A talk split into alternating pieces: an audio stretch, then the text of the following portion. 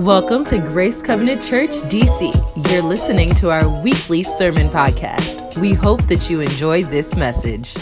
I want to talk about the privilege of prayer, the prayer privilege, because I think it's important. I think it will help us to be postured properly before the Lord as we pray and as we live and, and, and just dwell in His people and before Him. So, that is the title of our message the prayer privilege. All right, try to say that 10 times. All right, the prayer privilege. I got to say it slow so I don't get tongue tied. So basically, you know, the, the privilege of prayer or just standing in the presence of God, it was it was something that was given to the Levites in the beginning. In the Old Testament, it was given to the Levites. And it wasn't even that all the Levites. When I talk about the Levites, I'm talking about one of the tribes of the children of Israel, one of the people of God. Um, one of one of the people in the lineage of Abraham. I'm going to go back a little bit so that, you know, I can catch you up and then we can talk from there. So when you think about God and his plan in the earth and and just what it all means and what it all adds up to, you you you're really going to fall into four categories. Because God, he there was the creation and and when it's all over said and done, the culmination. All about him. But then in between the creation and the culmination is the rebellion of man and the redemption of God. And we got to go through all of those in order to get where God wants us to be. And, and you're going to understand what prayer has to do with this. So, in the beginning, God created the heavens and the earth. You, if you know your Bible, if you've been reading your Bible, that is in Genesis. And, and if you haven't been reading your Bible, I'm going to give you kind of an overview, okay? Um, but there's but there's a lot of grace, so no no guilt. um, so the God created the heavens and the earth, and He created man and woman, and He put them in the garden. And he, he created this beautiful environment for them. Everything they would eat and ever need or want was right there in the Garden of Eden. And he said to them, You can eat of every tree in the garden. And this was not a little like patch, like behind your house kind of the garden. This was, some scholars say that this was like the size of Washington, D.C. This, this was a sizable place and would take care of all their needs. So he said, Eat of every tree, anything. You can eat anything you want, no, no bounds, except one tree in the middle of the garden the tree of the knowledge of good and evil. And they probably went about their lives living in, and they were in a perfect world, and they were perfect human beings with no sin. But then along comes a serpent, a snake. And, and, and I, I, I cannot fully unpack the, the whole, you know, idea of a, a serpent, a, a snake, an animal actually having the ability to speak and dialogue, but let's just accept it's in the Bible. it's in the Bible. It happened. And there was this dialogue. And so the snake deceived Eve. And he said, You know, what did God tell you? And she said, Well, we can eat everything, but don't touch that tree in the middle and don't eat of that of that the tree of knowledge of good and evil. So she it was a slight tweak that she kind of put a hang up on herself, really. Because God didn't say don't touch it, He just said don't eat it. But anyway, moving right along. So she she kind of, you know, she falls to the temptation in which he says, you know, you won't die. He said you would die, but only because he doesn't want you to be wise like him. And so she thought, well, the tree looks good. Um, it, it, it probably is good to eat and it's going to make me wise. Hmm. And so she took of the fruit, she ate it, and she gave some to her husband. There comes the rebellion of man. So the creation was beautiful and perfect, and God's plan was being rolled out. But then in came the rebellion. And in Genesis 3 6, it says, so the woman saw that the tree was good for food. When we when we think about the temptations that we experience, let me let me help you understand something. There's really only three ways that you are going to ever be tempted.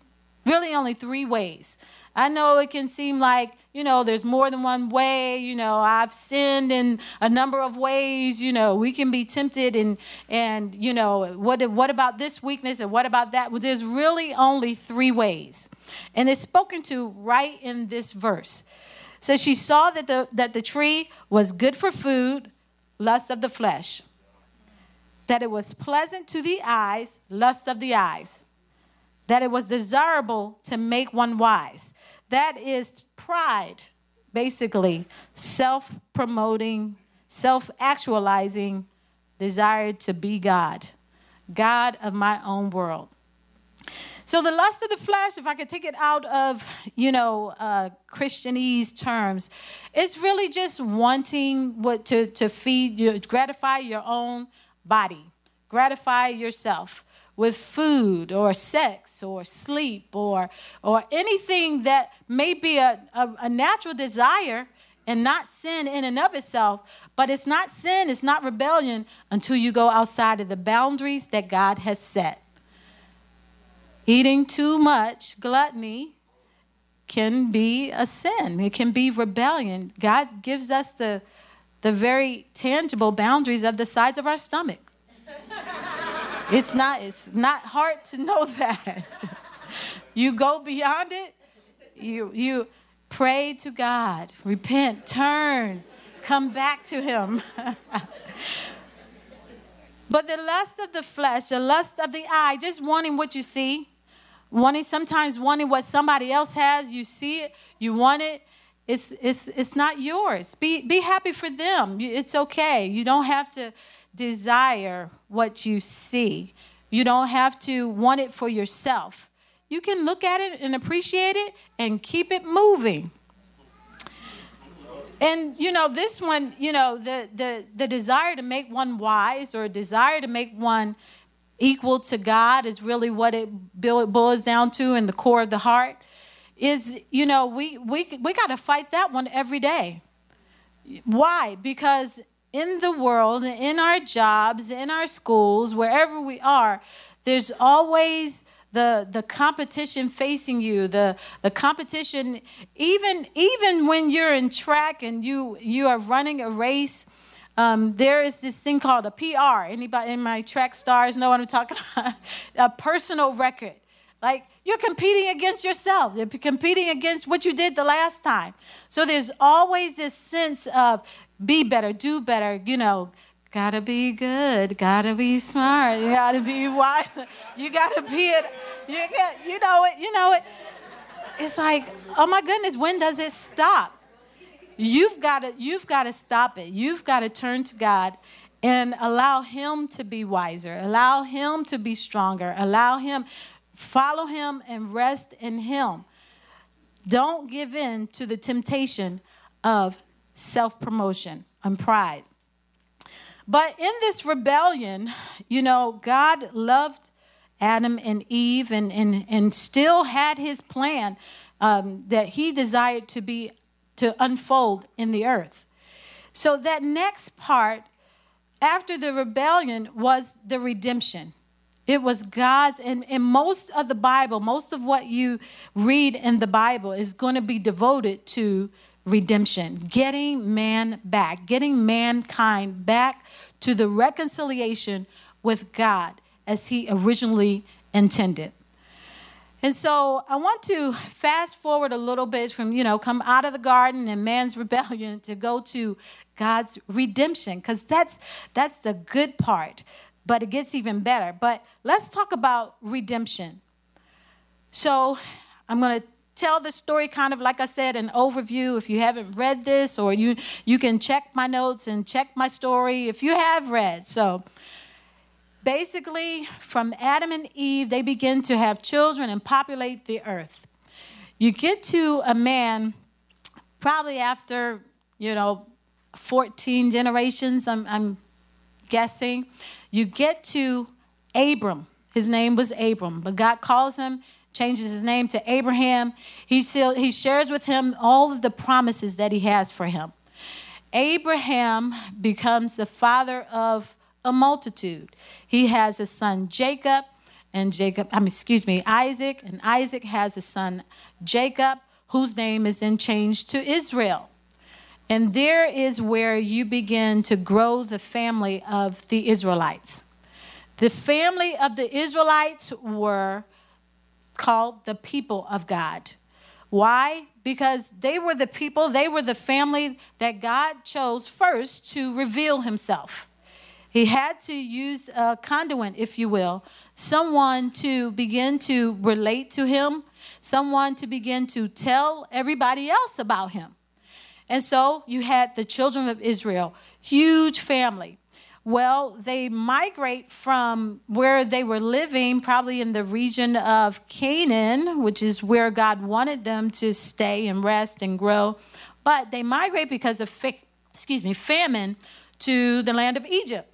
So they get to Egypt, and the, the Egyptians eventually begin to enslave them. And so for a little more than 400 years, they are slaves. So even while they are slaves, their family is still growing. But then it gets to the point where after they are, you know, in misery, they're hurting, they're broken, they're tired, they're they're being beat down, they're they are being oppressed by the Egyptians. Now these are God's people, and he still has a heart for redeeming his people. It gets to the point where he calls a man out named Moses. And he tells Moses, I want you to go and tell the king, go tell Pharaoh to let my people go. You know that part. Anybody who's watched the, you know, the Prince of Egypt, uh, you know, you know that part. Said Moses, go tell Pharaoh to let my people go. Anybody know what he said after that? So that they can worship me. Now, I'm, I'm talking about a whole lot more than what we engaged in this morning. That was good, wasn't it? Give the worship team a hand. That was great. But when I'm talking about worship, I'm talking about a lifestyle of honoring him a lifestyle of following him it's a whole when when when there is someone or something that you worship your life changes it should it should. If, if, if, this is worship, it matters where you spend your time, how you spend your time. It matters who you relate to and how you relate to them because you're worshiping God. Because you want Him to be pleased and honored from everything you do, everything you say, everything you think, everything you are. And so worship, he, he was saying, let my people go that they might that they might go and worship me, live and worship unto me. And so eventually he lets them go with a little bit of help. You know, he had to get some help from, from Moses and some plagues, and he eventually he lets them go. And now comes that moment where he they need to be taught how to live before him in worship, how to treat one to one another. Because when you think about it, when someone is in slavery, they don't know how to, you know, make their own decisions. They're being told to when to use the restroom. They're being told where to go, when to eat, what to do, and when to do it. You know, some people feel, and, and I've heard teachings and I've read and things like that, that when the, the slaves that were here in America, when they were set free, when, when it was no longer legal to do slavery, many of them didn't know it. They couldn't read. There was no internet. There was no, you know, they so they so they didn't know. So they they kept continued in what was slavery. Many others, even though knowing when they were released, it's like, what do we do now? Well, how how do we how do we live? Uh, you know, so they they really had to learn everything over again. Well, let me let me tell you, when you come out of the slavery of sin, when God delivers us out of the slavery of sin, Do you really know how to live before God? You, you need to be taught that. You need to be discipled. You need someone. I remember when I got saved, when the Lord found me, I did not find Jesus, He found me. Okay? And I thought, I don't know how to do this. I don't know how to be a Christian. So if they had a Bible study, if they had a ushers meeting, if they had, you know, passing out cookies to the Girl Scout, I was like, I'm, I'm available. I'll do it. Um, uh, passing out cookies with the Girl Scouts. um, whatever it, whatever the church was doing, I was there because I was like, I have to learn how to do this Christian thing. I don't know what to do. So God realized that. He, he realized his people wouldn't know how to worship him.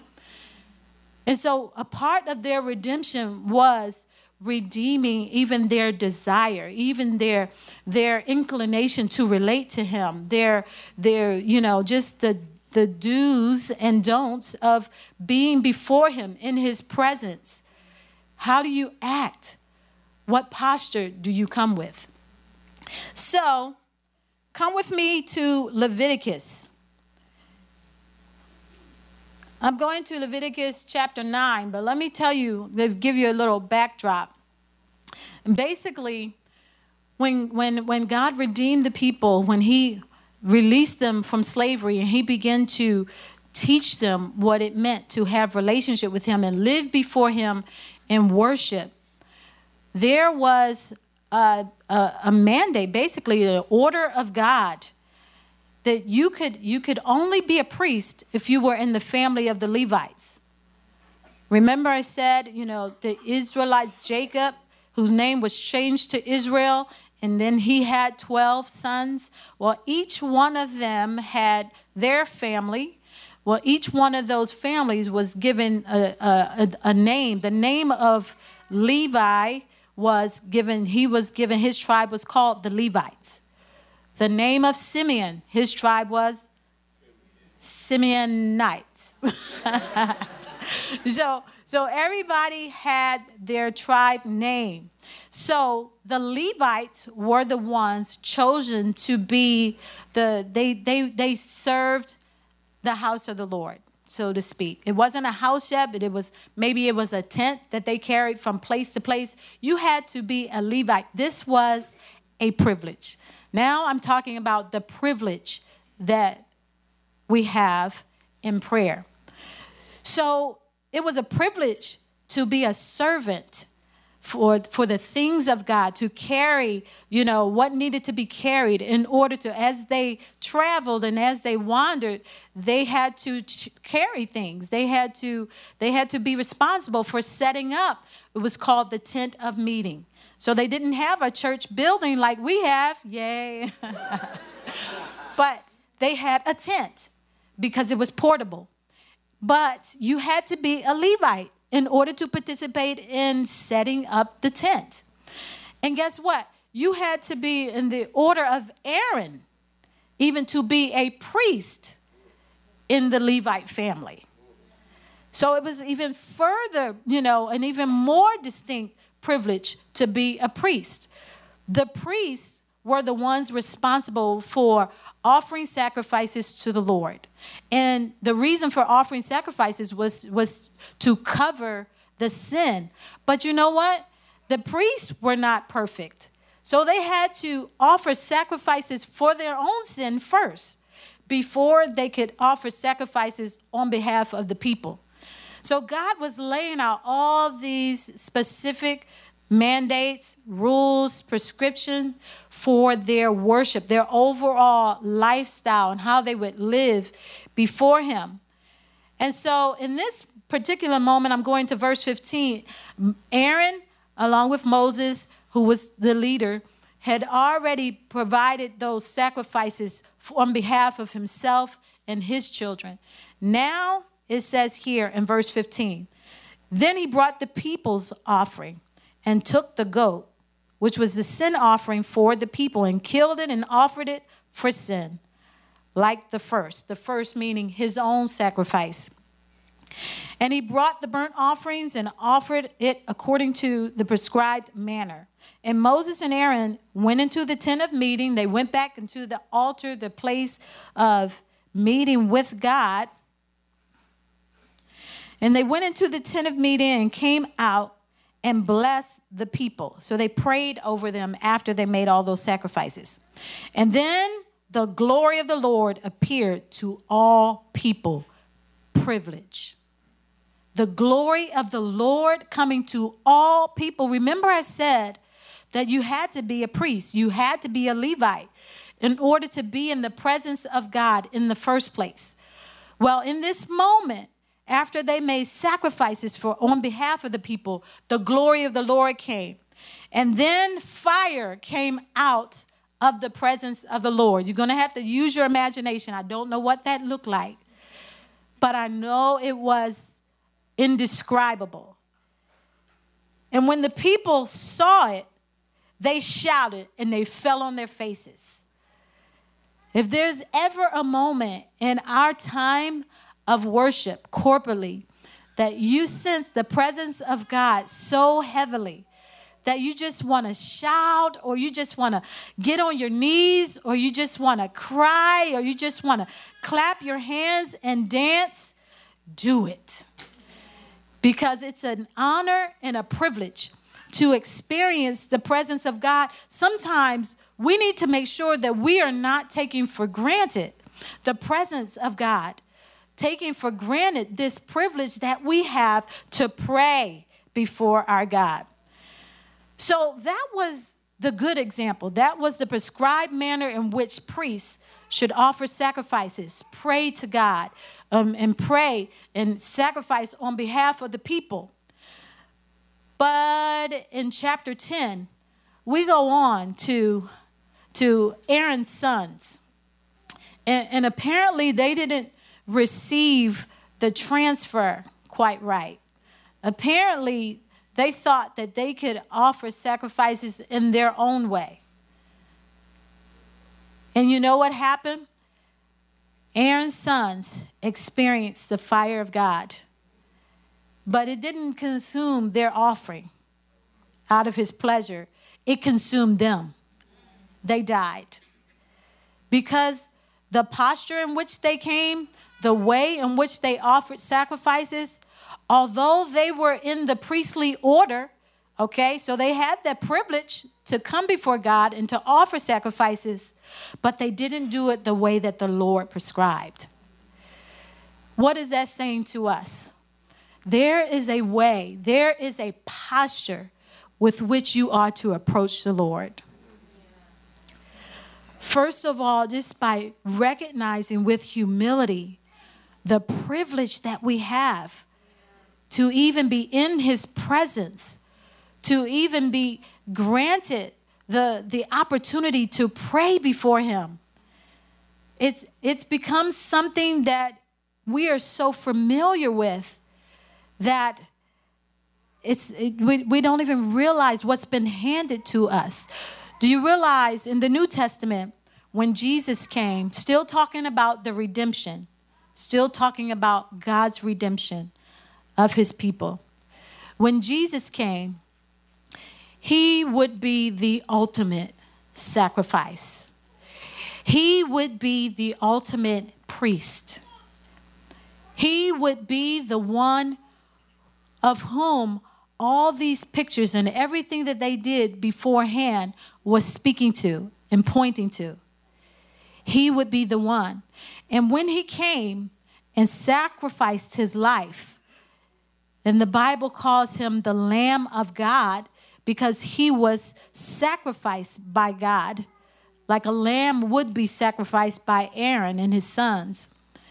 But he was sacrificed in the moment that he died on the cross. It says that the, the curtain that separated the holy place where only the priest could go, where only the priests had the privilege to go and pray on behalf of the people and worship on behalf of the it says that that curtain was rent in two. And so Jesus afforded to all of us or anybody who would come after that all access.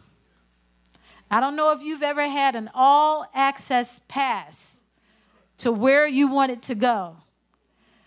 My husband has an all access pass that I would like, and I'm sure others would. But this all access pass gave us the right to come into the presence of the Almighty. And this is the why. So when, when people suggest to me, you should read this book, you should see this movie, see this, see this Netflix movie, you should go to this place, or they suggest go to this restaurant. You get suggestions all the time. It was good. Yeah, you'll like it. You should go there. I like to know that the reason that I'm going is a reason that's going to tie to my worship unto God. If I'm going to spend my time, investment, and energy in reading a book, it better bring me closer to Jesus. Because I could be reading the Bible. if I'm going to watch something, if I'm going to expose myself to something, the why behind it, I, I hope it's taking me to Jesus. So, why do we pray? Is it just to check the box and say, I did that? Is it just to say, you know, I'm practicing the spiritual disciplines and, and I'm getting stronger in the spirit? Well, I hope it does that. But let me tell you the deeper why. Let's go to the culmination. Would you turn with me to, you're going to turn to Revelation chapter 7, verse 9. It says, After this, and there's a whole lot of activity that's talked about in the book of Revelation. In this moment, John said, After this I looked, and there before me was a great multitude that no one could count. From every nation, tribe, and tongue, and language standing before the throne and before the Lamb. They were wearing white robes and were holding palm branches in their hands. And they cried out in a loud voice Salvation belongs to our God who sits on the throne and to the Lamb. And all the angels were standing around the throne and around the elders and the four living creatures. They fell down on their faces before the throne and worshiped God, saying, Amen. Praise and glory and wisdom and thanks and honor and power and strength be to our God forever and ever. Say it with me. Amen. This is the why.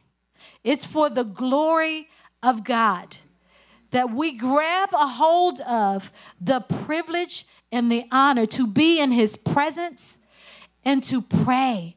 It's a privilege. Nobody has to do it for you anymore. The priests don't have to stand before God anymore and pray on your behalf. You can get up and raise your voice and shout to the Lord and praise Him and pray to Him and dance before Him and worship Him with your whole life so that the people of Grace Covenant Church, my prayer is that you would be in that multitude, that great multitude that would shout before the Lord. Salvation belongs to our God. Would you stand to your feet?